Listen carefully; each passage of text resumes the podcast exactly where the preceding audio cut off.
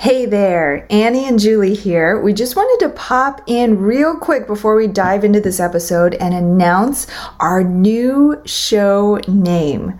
We're excited to announce that we're rebranding the Investing for Good podcast as the Life and Money Show. Now, this new name reflects the broad focus of our episodes and guests thus far and allows us to tell even more stories about living a meaningful and intentional life by design while also making an impact. We're extremely grateful for your support and listenership as we've grown this podcast and are excited to begin this new chapter so we can bring you even more valuable stories and insights. With that, let's dive into the episode. Storage is kind of interesting though, in that it's not just the real estate play. It's like an operating business layered with real estate because the tenant's leases are 30 days. So there's a lot of churn. You're listening to the Life and Money Show, a podcast that brings you the stories and strategies of people who are living a meaningful and intentional life by design, building true wealth for their families, and impacting the world around them. And now, here are your hosts, Annie Dickerson and Julie Lam. Hey everyone, Annie Dickerson here together with Julie Lam. Julie, how are you today? I'm doing excellent, Annie. You know, I was going to ask you, how is your homeschooling going with Kai? It's going well. We're actually homeschooling both of our kids now, and we're doing the unschooling methodology, which is basically you just uh, self directed education. So we sort of let the kids explore and go deep on what they're interested in. And right now, they're both really into Minecraft, which I had never, you know, I have a game design background, but Minecraft was just coming out when I was in game design school back, you know, over 10 years ago now. I didn't know much about it. It's like this blocky world. I'm like, is it like Legos, but on the screen? And I didn't really understand. But now watching them in there, it's like an incredible, it's a whole world. And you can really do mm-hmm. anything in there. So they do all sorts of like experiments in there, architecture, engineering. They like make all these plans for each other. And coming up is Eli's birthday. So Kai's going to make this like birthday obstacle course thing in Minecraft. So they're just they're having a blast. Nice. So Eli's getting Minecraft at five. He like oh, understands. Oh yeah. Because okay, because yeah. then I need to tell Chloe she needs to work on her Minecraft skills. She's she's almost eight and she can't figure it out. So I've got to have a little. There's a learning curve girl. for sure. well, anyway, our conversation today focuses not so much on Minecraft, but I guess on building structures. I guess that could be the connection there. But on specifically on self storage. And so today we're speaking with Chris Benson. He's the Chief Investment Officer for Reliant Real Estate Management. And, you know, I don't know a ton about self storage. I personally have not used a self storage unit. So in this episode, you know, I got to ask Chris a bunch of questions around, well, how does it work? When do people use self storage? Uh, you know, how is it so recession resilient as so many people are talking about? So we really got to learn more about how self storage works and who mm-hmm. it's right for.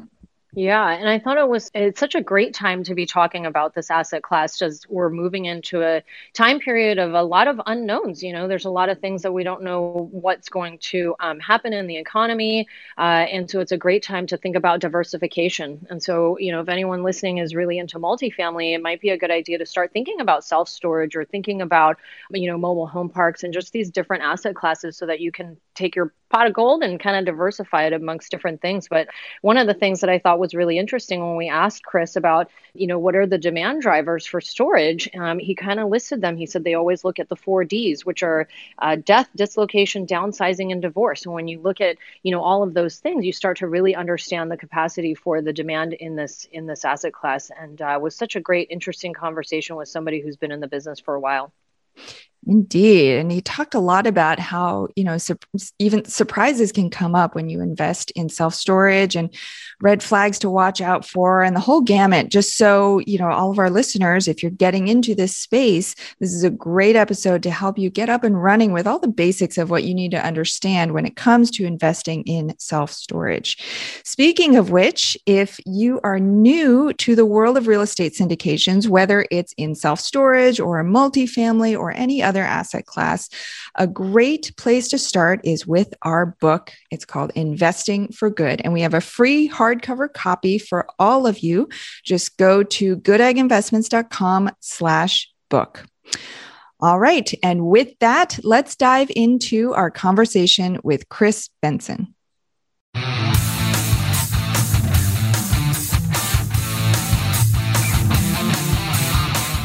Chris, welcome to the show. How are you? I'm doing great. Thanks for having me.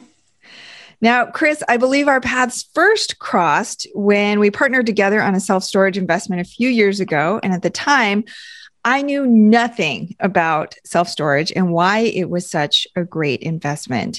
But as a result of that investment and some others, I now know just barely enough about self storage, I would say, to be dangerous. But I certainly don't have the level of expertise that you do when it comes to self storage, which is why we're so excited to dig in further with you today. So, to start us off, tell us how you got into self storage in the first place. I mean, it seems like such a niche asset class. I mean, did you just stumble into it or had you been involved in other types of real estate investing first? Yeah, it's a fair question. Self storage now is kind of a, a sexy asset class. I mean, people know about it, but you know, 10 years ago, self storage was one of those things that no one knew about and was always kind of you know out in a rural area behind somebody's house on a gravel. Right. so, you would never uh, have said spoken self storage and sexy in the same sentence back then. that's, that's very true. That's very true. Well, so you know, my background, I came from other asset classes, primarily residential. We did we kind of followed the path that many real estate investors find or follow, which is you know they're investing in the town that they live in in some small uh, multifamily whether it be duplexes or quads or those types of things. And i quickly realized that it was going to be very challenging to scale that business for what i wanted to do personally. And so we ended up getting into some multifamily both direct. We, we did some of our own projects. We developed a 64 unit apartment complex from the ground up and then also on the passive side annie so we were investing in some passive uh, multifamily projects across the country as well. And interestingly, what kind of prompted me into self storage was one of those groups that we invested with. This was almost five years ago now, said, Hey, cap rates have compressed to a point where we think we're going to slow, stop buying stuff. And, you know, that was five years ago. Cap rates have probably only compressed more so on the multifamily side. And so that really opened my eyes to say, eh, maybe I should be looking at some other asset classes along the way here. And I'm a data guy, Annie. So there's a data set that I love to reference from the National Association of REITs. And essentially, what it tracks is all of the publicly traded REITs across the sphere. So, literally, if there is a real estate investment trust that is publicly traded, these guys track it. And the data set is pretty long standing historically. So, you know, I went back to the National Association of REITs and basically started looking and saying, all right, you know, what asset classes have performed well? Storage did just under 17% over the last 25 years, which is incredible. Outperformed apartments, retail, office. So that was encouraging. And then, you know, the second thing I always look at is I'm a big believer that everything is cyclical, right? So, you know, if it's going to happen, it's probably already happened in the past. You just need to look back far enough to see it. And so, you know, looking back at 2007, 8, 9 at the time was our, you know, most recent economic reset. And storage did really well during that time period as well. Lost less than, I think it was just under 4%. Um, apartments was closer to seven, retail, you know, eight, 9%. Office got double digit loss. And then obviously the S&P 500 got crushed during that same time period. So now I had this historical asset class that had done really well in the past and had some downside protection. And then the third thing that just kind of doing some homework that I found was, and this is most interesting as far as a, a future runway, is the ownership in self storage is very fragmented. So there are five publicly traded REITs in the space that own about 25% of the market. And then the rest is very fragmented, meaning there's still a lot of one-off owners, what we call mom and pop type owners.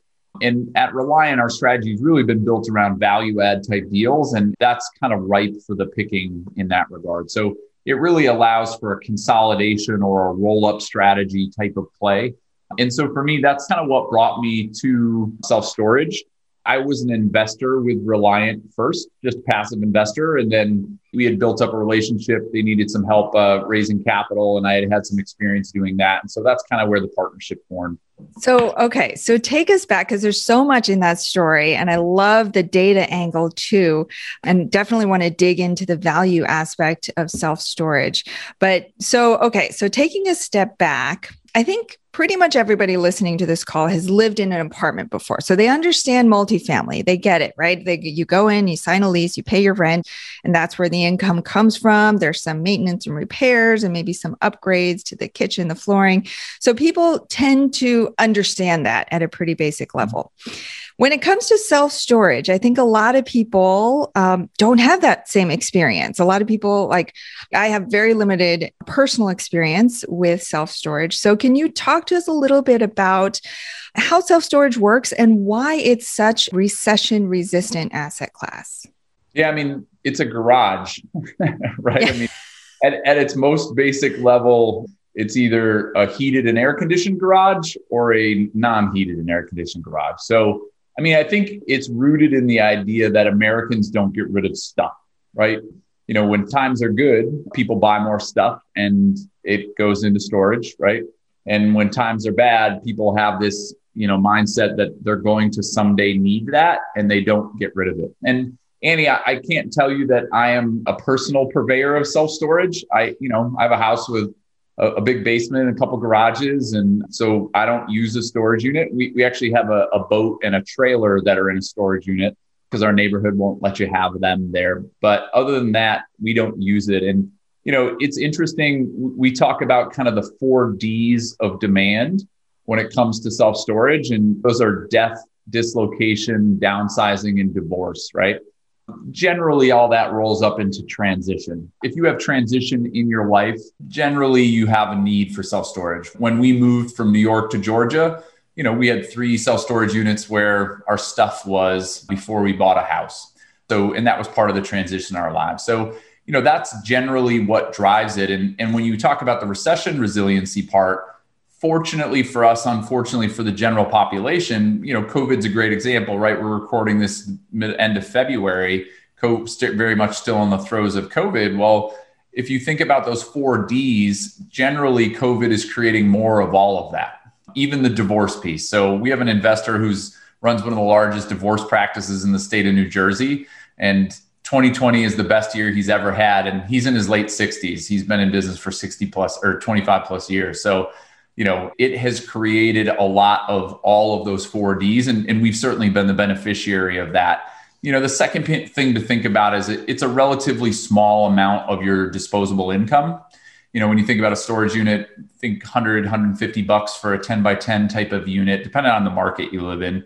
Certainly, you know, some of the larger metroplexes, it's larger, but so it's like a gym membership. It kind of gets pushed down on the bucket list of things to cancel, and it's usually auto debited and so people just forget about it. It's just there, it just happens. And, you know, generally not motivated to go move their stuff. Yeah, it seems like a big hassle. If you've got like a boat in there or like, you know, all these yearbooks from high school, like the last thing you want to do when you're going through one of the, you know, the big life changes, have to go in there and go and move everything out, figure out what to do with it. So remind us again of those four Ds. Yeah, it's death, dislocation, downsizing, and divorce. Okay. So often that's what kicks somebody into st- getting a self storage unit in the first place. And then what do you see? Do people tend to stay long term? Is it usually like a, you know, 3 to 6 month window that they're staying or usually are people holding their stuff in there for years at a time? Yeah, it's market specific, Annie. I mean, you know, you think of your self storage customers two distinct groups, right? One is residential, right? So you know, I would be a residential customer if I'm going and, you know, to your point, storing my high school yearbooks in there. And then we have commercial tenants, right? So people who are running small businesses essentially out of their storage units. Sometimes they're using it for equipment storage. You know, we have some Uh, just as an example, we have online retailers, and that's their warehouse space. So, you know, it really depends. Generally, the commercial tenants are staying longer, somewhere in that 24 to 28 month range. The residential tenants usually a shorter term stay. 12 to 14 months is is generally where we see our portfolio, but there are some markets where that could be shorter or or longer. Got it. And then when you say that you're buying these with an eye on the value add potential. So I'm thinking, right? So I'm thinking I have very little self-storage experience. I'm thinking, okay, you're renting out these basically empty garages. What could there be to value add? So tell us a little bit about that we put hardwood floors and granite countertops. And, yeah, that's what I figured. Yeah. uh, and just charge more rent. The value add, it's not a cookie cutter approach, Annie. You know, each value add strategy is different based on the property. And I would kind of put them into three categories, right? So the first one that probably makes the most sense for everybody is expansion, right? If we feel like we're in a market where the demand outstrips the supply, you know, we may build out an additional, let's say 20,000 square feet of climate controlled storage and the value add component there really is getting those units full. And that's the growth in income and NOI that we're shooting for, right? So putting a shovel in the ground is one level of value add. You know, another value add could be what we call management improvement value add. So especially with a lot the smaller mom and pop type operators there's some ancillary income items that you can that we would consider our low hanging fruit that sometimes just smaller operators don't take advantage of right things like U-Haul truck rental, you know, uh, point of sale retail items, tenant insurance programs. Those are things that require some work and infrastructure to support. And so many times the smaller operators won't do that, but there's nice revenue streams there available for the operator to take advantage of. So sometimes the value add may be that or a combination of those two things. And then the third value add many times is lease up. We'll contract with the seller who maybe is in the midst of an expansion to buy a property at certificate of occupancy or an expansion at certificate of occupancy. So, you know, we're buying, you know, cash flowing asset. Maybe one of the buildings is brand new and empty. And so the value add there really is getting it from zero to occupied. And I think it's very property specific. You know, from Reliance standpoint, we're kind of opportunistic in that there is no cookie cutter approach to everything. It's, hey, here's where we think the value is in the asset. Let's execute on this business plan to do it. Got it. And so now that we understand self storage a little bit better um, and how it works, so let's shift gears and talk about the so the from a passive investor standpoint. And you start, you said you had started out as a passive investor, and so from a passive investing standpoint, if I'm looking at two different opportunities, multifamily versus self storage, you know, what are some of the things that I should be thinking about in terms of why I should invest in one asset class versus the other? What are some of the things that drew you to self storage? And then also, what are some of the risks to be aware of? Yeah, for sure. I mean, I don't know if you can kind of do an apples to apples comparison. They're different asset classes, right? And so, you know what i always say with investors as we're having conversations is the story has to make sense to you right? You know if you've used self storage for five years and you have those units that you never go to and you don't even know what's in them anymore well maybe self storage makes sense to you you know? I think there's definitely some advantages to uh, to multifamily as well right? Everybody's got kind of their own thing. So it's not like a hey compare contrast. I, I think it's more so why self storage makes sense to a lot of people is the reasons we had already talked about. You know, and, and most people kind of fall back to this recession resiliency idea. And what's happening now, Annie, is you know we had 2007, eight, and nine, and then through COVID, storage has performed very well as well. So now you have these two really distinct economic cycles that storage has done well in, and so you're seeing a lot of interest come to the space especially on the institutional capital side, right? The larger institutional investors are saying, oh, this is really interesting. That looks like a safe place to deploy money. So, you know, I think as an investor, it's more comes down to the operator, right? And, you know, uh, the asset class that makes sense and the track record that that operator has. So I have a question. I'm I'm kind of curious to learn a little bit more about kind of similar to what Annie's asking, but I'm curious about how you all evaluate potential opportunities that you're looking at. Talk to us about that. What is, you know, what are the different strategies you look for? What are the, how do you select a market? How do you identify a good opportunity? Yeah. So, and I hate to give you the answer of it depends, but it kind of depends. So, you know, the, the one thing that's different, Julie, in storage than, you know, potentially multifamily is the, the MSA level data, the market level data is not as important, right? With storage, it's the one, three, and five mile radius around the facility that matters most. Because if you think about it, again, we're renting a garage. So if it's not convenient to work or home, you're not going to travel for a specific self storage facility. Where apartments, you may, right? It, it's in the right school district or convenient to you know shopping or maybe a downtown kind of nightlife feel you may travel 15 minutes out of your way to live there with storage what really matters is that micro market around your facility and so you know julie we're looking at the same demographic trends that any asset class is looking at right so population growth and job growth average income, traffic count at the site, those types of things. But if our acquisitions team was on the line with us, what they would talk about is they try to build a story, right? There's no one magic metric that says this is a great deal. You know, if the supply is under X, then it's a great deal. It's generally true that if supply is under a certain number, it's probably going to be good, but that it doesn't hold true across the board. So what we try to do is take a little bit of information on the market and come together with a story that says, okay, here's why we want to be here. You know, potentially we've had great population growth the next the last five years, and it's projected to be strong the next three, right? Because we have these employers in the market. There's five competitive facilities in a three mile radius, and all of them are 90% full. That's pretty good indicator that there's strong demand in the marketplace. And you know, this particular market may also have some geographic considerations compared to the rest of our portfolio which may allow us to create some advantages when we go and um, sell the asset where it's tied into a number of other properties that we already own right? So when we go and sell them it's not one individual site. It might be a portfolio of properties that we're rolling up and there's a premium on the pricing side for that portfolio level transaction. So you know i think it, we're looking at a little bit of everything. The, the one thing i would ask you know you and your listeners consider is it's really that micro market or sharpshooters game to find in that one, three, and five mile radius the key metrics that you're looking for. So, with that in mind, then, are you, as you're looking at new opportunities, are you looking at major markets all across the country? And then when you find a potential opportunity, you're honing in on that micro market? Or do you have specific micro markets picked out and then you just go after the self storage facilities that are already in those markets?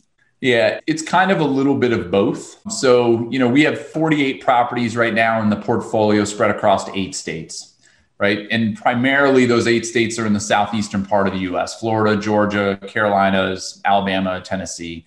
And so, you know, generally for us, because we're vertically integrated and managing the properties we own, we're also trying to think geographically about all right, if we're buying a new asset, do we have the operational infrastructure to support it close by?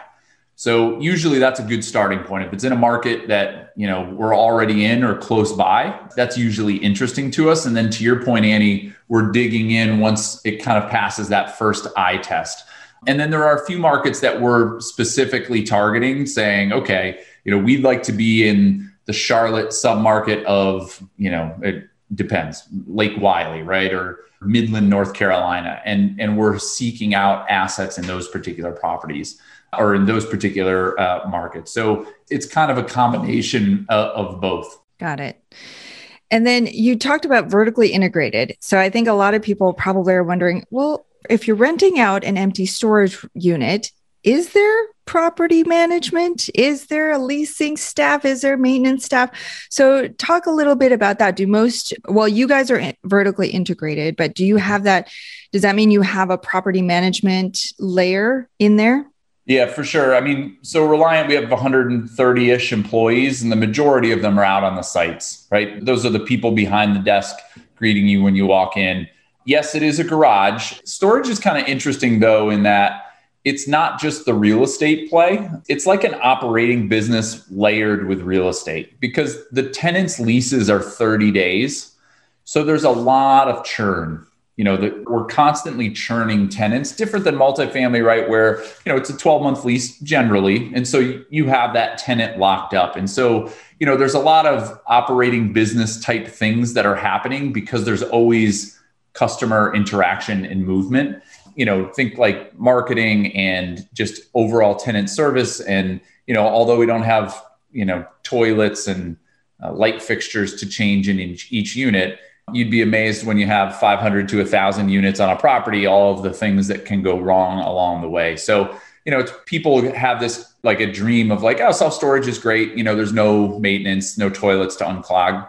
You know, generally true, but there's still plenty of stuff to do. But there have been some operators, Annie, that have experimented with what we would call kiosk models, especially in smaller rural markets where literally there's no people on site and you do everything through a call center and a, a touchscreen kiosk. And you know the goal there is to try to reduce payroll costs to the you know bare minimums and maximize the operational. So there's some platforms across the country. A company called Red Dot Storage does that at pretty big scale, specifically in some of the smaller rural markets.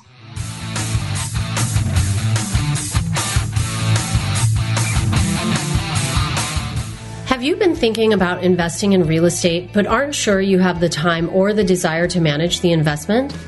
Perhaps you're afraid, like we were, that you'll make the mistake of choosing the wrong mortgage or the wrong team and lose your entire investment. Well, that's exactly why we created the Good Egg Investor Club.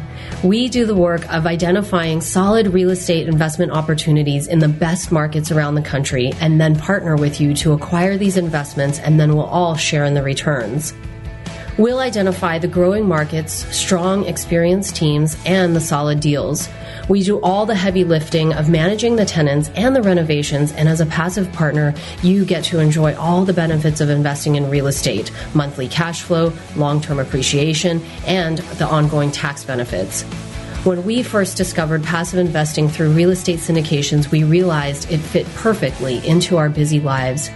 We could put our money to work for our families, work less, and get more time back in our days so that we could focus on what matters most and discover our true passion and purpose in life. We've now helped hundreds of people invest passively in real estate syndications and are seeing the positive impact it's had on their lives. We invite you to partner with us by joining the Good Egg Investor Club today so you can start putting your money to work for you and get more time back in your day. Because we know that when people have more time in their days, they can do the true work they were intended to do and the world will be a better place. To sign up for the Good Egg Investor Club, go to goodegginvestments.com slash invest and we'll take it from there. That's goodegginvestments.com slash invest.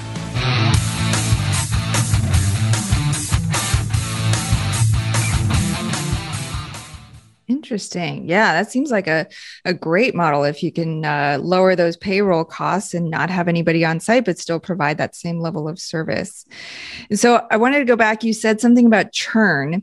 So you said most of these tenants are, I guess, do you call them tenants or do you call them? Okay. So the tenants are on a month to month lease for these units. Mm-hmm. And so I think there's the downside, right? Because they could leave at any time.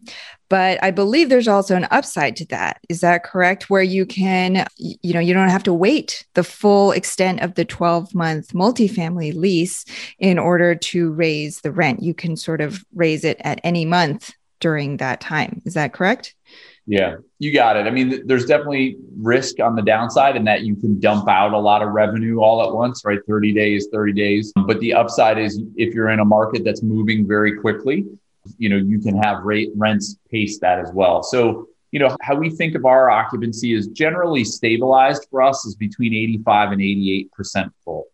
And if you're over that, it means your rents are too low because what happens is, you know, let's say we're 95% full. Well, then I don't have any units to rent at a higher rate for the next person who comes in, right? We're basically full. And so there's no units available. Now, multifamily, that's usually great. Everybody's shooting for that, right? in multi or in self storage, we're kind of shooting for that 85 to 88 and always playing the game of rates versus occupancy with the goal of maximizing the economic occupancy versus the physical. And so what we're trying to do is always have enough units available that we can bring new people in at a higher rate than the person who potentially was in there before. But to your point, it, it allows you a lot of flexibility in moving revenue quickly, but there's downside risk to that as well. Mm. And do you ever deal with, you know, similar to multifamily, like uh, an eviction or, you know, like the the show Storage Wars, you know, like does that ever come into play where you might have a non-paying tenant who's got all their stuff in there? So then what do you do in that case? Yeah, it's the interesting part about storage and Storage Wars has kind of, I don't know, fantasy that made it a fantasy.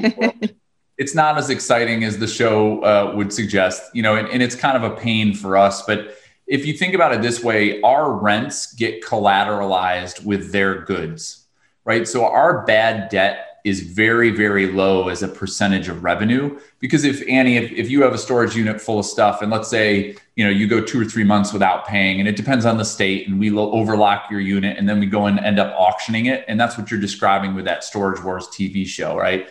They're auctioning a unit, and depending on what's in it, those people go in and sell all the stuff well, whatever you buy the unit for usually reimburses the rent that we're owed. We don't make money on that. So let's say you pay a thousand bucks and you know you owe us 500 or someone buys your unit for a thousand bucks and someone owes us $500 in back rent. We get our $500 we pay the auctioneer and then the other remaining dollars go to the tenant we have to you know that goes to them so there's no profit center there but what it does do is if you evict a person out of a multifamily, out of an apartment, and they don't pay you, you got to go chase them. And there's a pretty good bet that they don't care about their credit at that point, and they're probably not going to pay you.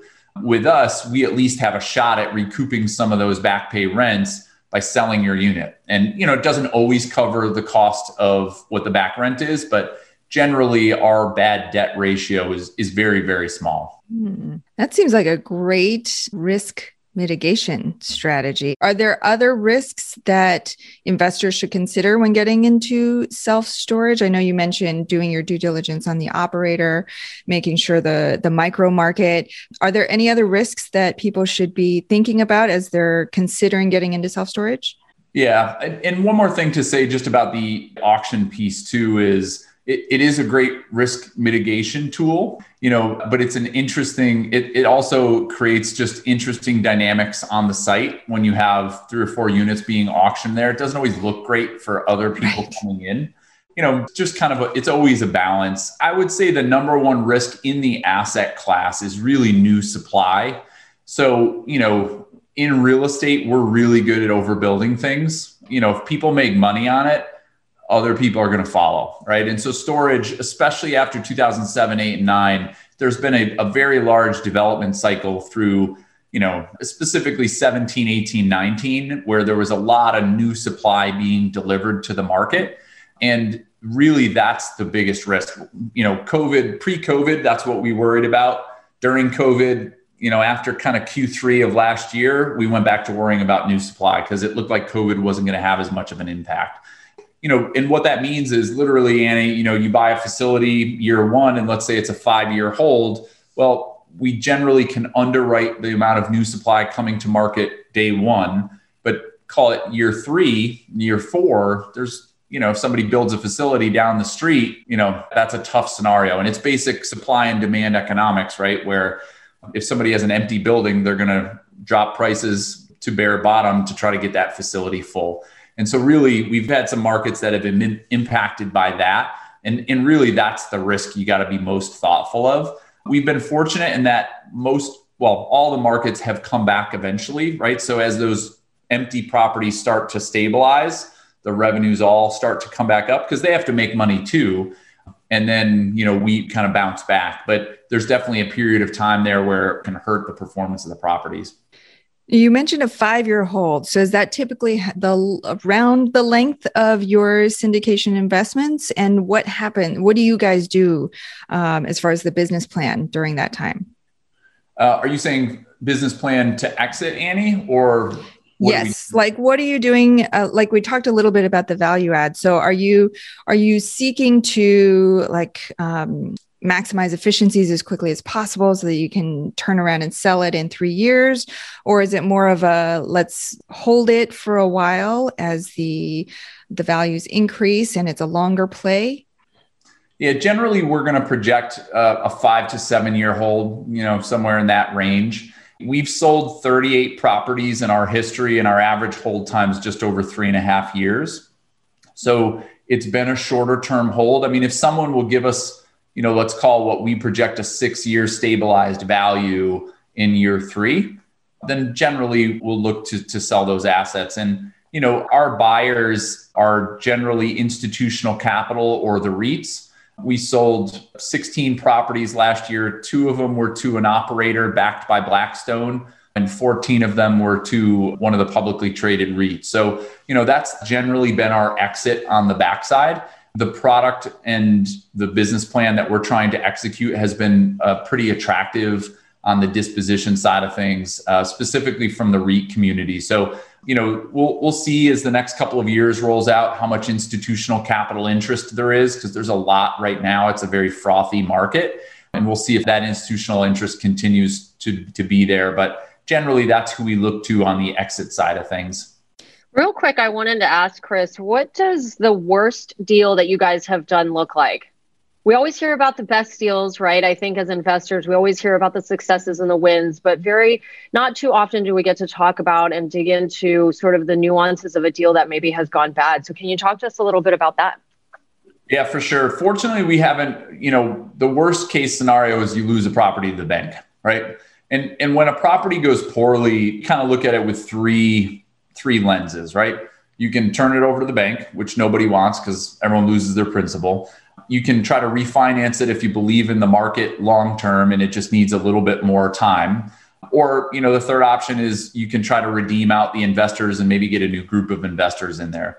So you know julie what i would say is from a worst case scenario we've never lost a property to the bank yet. You know that may happen. I mean if you're in the game long enough it generally it could happen for sure but i would say that you know one of the worst ones that stands out to me is a, a property that is in the state of Georgia in Buford, Georgia. We actually don't own it anymore, but this goes back to my conversation around the supply side.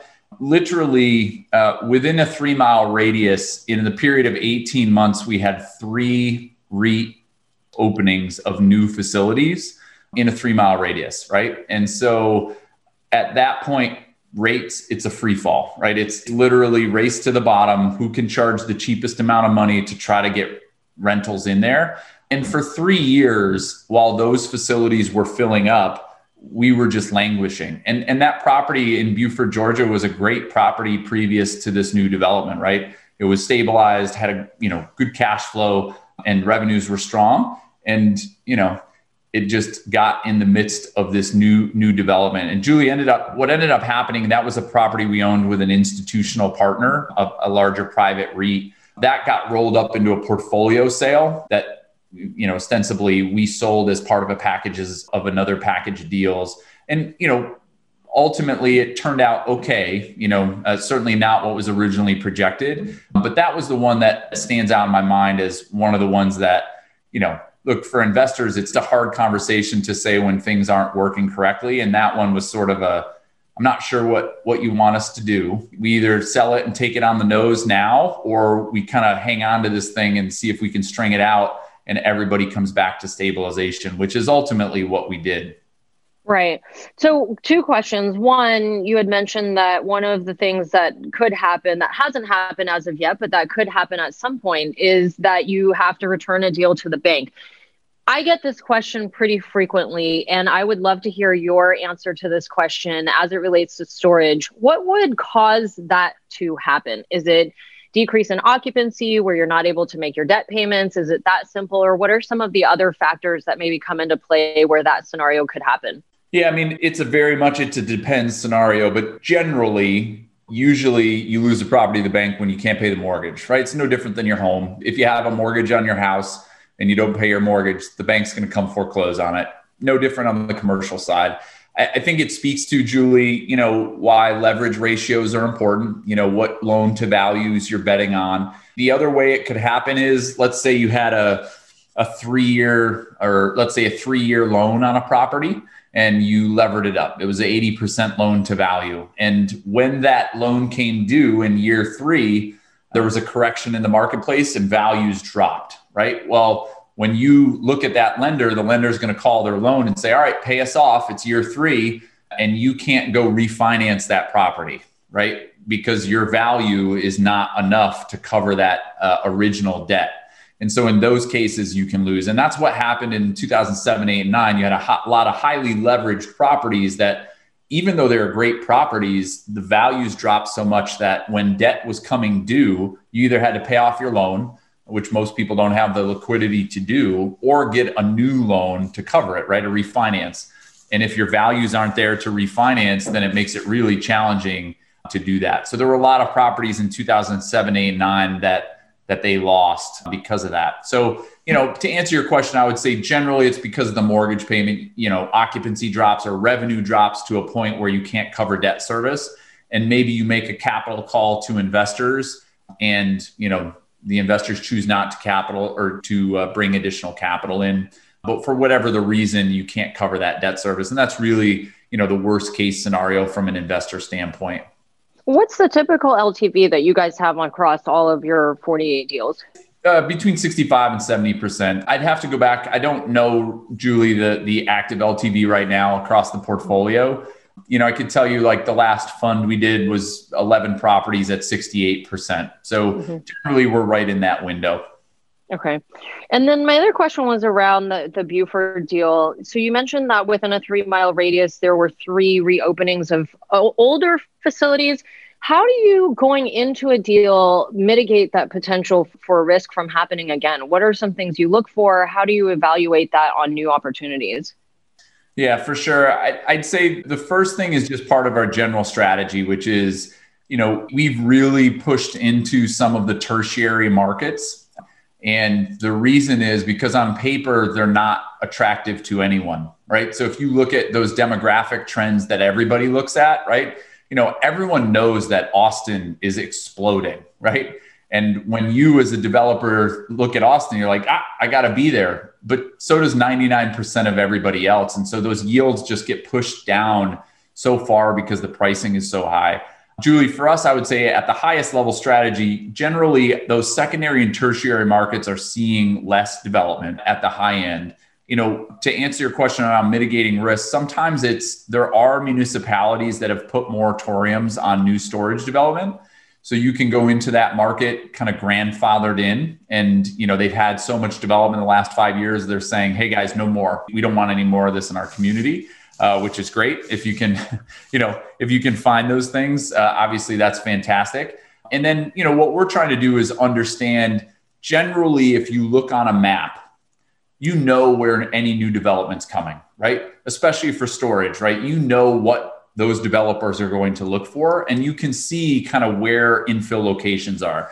You know, one of the things that our acquisitions team does is we'll geomap every tenant where they live so before we buy the property, we can see where the tenants are coming from and then look at the available land and say, okay, if somebody develops here, are any of our tenants coming from there? And, and there's all these interesting natural barriers that exist bridges, highways, things that for whatever reason people don't drive by.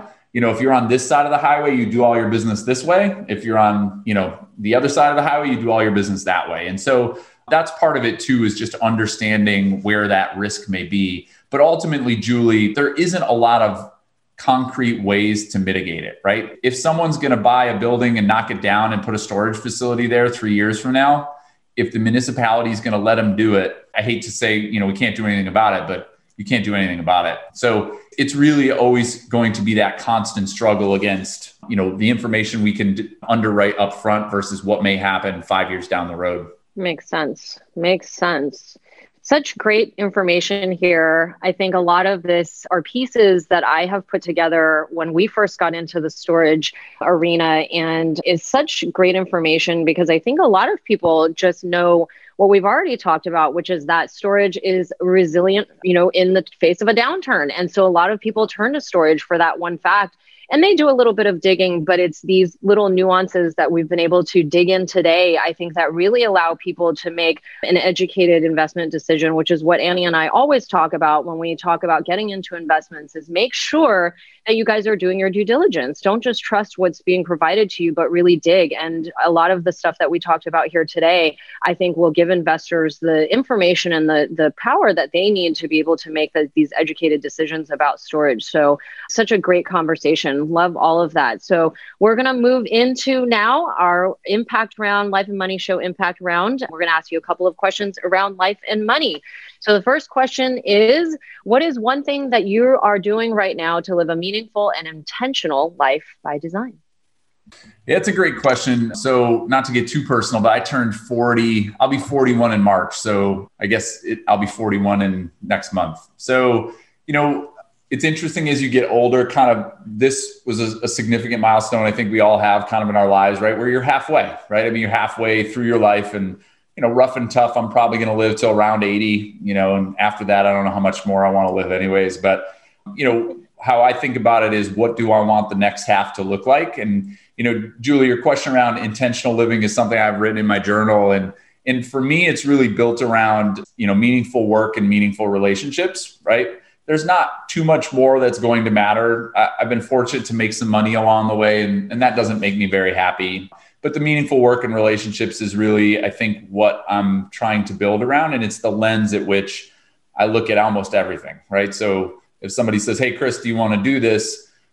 Usually that's the first lens, the first check. It's like, well, that doesn't fit in either of those. No, I'm not going to do that. It's made it really easy to make decisions on things because it's a pretty black and white decision making tree. Right. I love that. I love all of that. It's so much of what drives Annie and I is having being able to say that we get up and we're doing something that's meaningful and we're doing it on purpose. We're not just doing it by default. And Annie and I have really worked hard to, you know, design and strategize our lives around, you know, making that impact not only in our investors' lives and the community, but also in our own lives with our family too. So I love I love that. All right, second question is what is one life or money hack that you might be able to share with the audience that'll make an impact in their lives right now? If you've not looked at overfunded whole life cash flow policies, you should. so it's my most recent adventure and i worked for northwestern mutual in college so like i understand life insurance i was a college intern for two and a half years i sold life insurance I understand the stigma that goes attached to it. But if you frame this discussion as an alternative to cash, not mm-hmm. as an investment vehicle, there are some really interesting strategies that you can get involved with. And I'm going to throw a few disclaimers. One, you have to have the right agent who is structuring the policy for this methodology as opposed to maximizing commission. And that is a key component. Happy to pass along the guy that I use if people want to reach out. He's great. But what it allows you to do at a very high level is essentially be your own bank. So if it's money you're going to spend, let's let's assume Annie, you know, you're going to invest $100,000 in passive investments this year. Well, once you invest that 100 grand, it's gone. You don't have it anymore, right? And what these whole life policies, kind of an infinite banking type scenario do is you're double dipping. So you can put that 100 grand in the life insurance policy and there's some cost there, right? Death benefit, you're paying insurance costs. I understand that. But you can lend against that cash value. You're still making the coupon in the policy. You're taking that interest rate from the bank who lends against it. It's tax write offable and you can take that money and go invest it in something that hopefully is going to produce income. So you're double dipping. You're still making money on your original money and your money's out deployed doing something in a passive multifamily deal or self-storage deal. So that's my most recent, I guess I would call it investing hack. I don't know if it's a hack, but it's just me educating myself. There's a book called What Would the Rockefellers Do that really does a good job of explaining this whole methodology and you know, happy to direct people. I, I don't sell life insurance, but happy to direct people to do if if they're interested. Love it. Yeah, that's definitely something that we've talked about multiple times here on the Life and Money Show.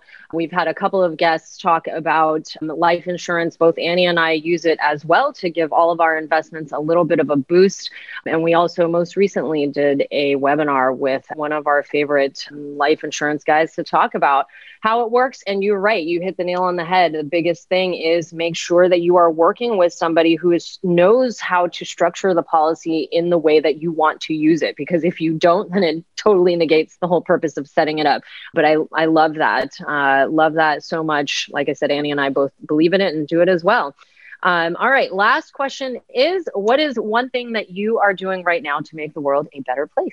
Yeah, that's a good one. I think that's one of those kind of intentional things. I mean, from a, a volunteering standpoint, is we have two kids, uh, we have two boys. So, you know, I hate to use the word busy, but that's what we are, right?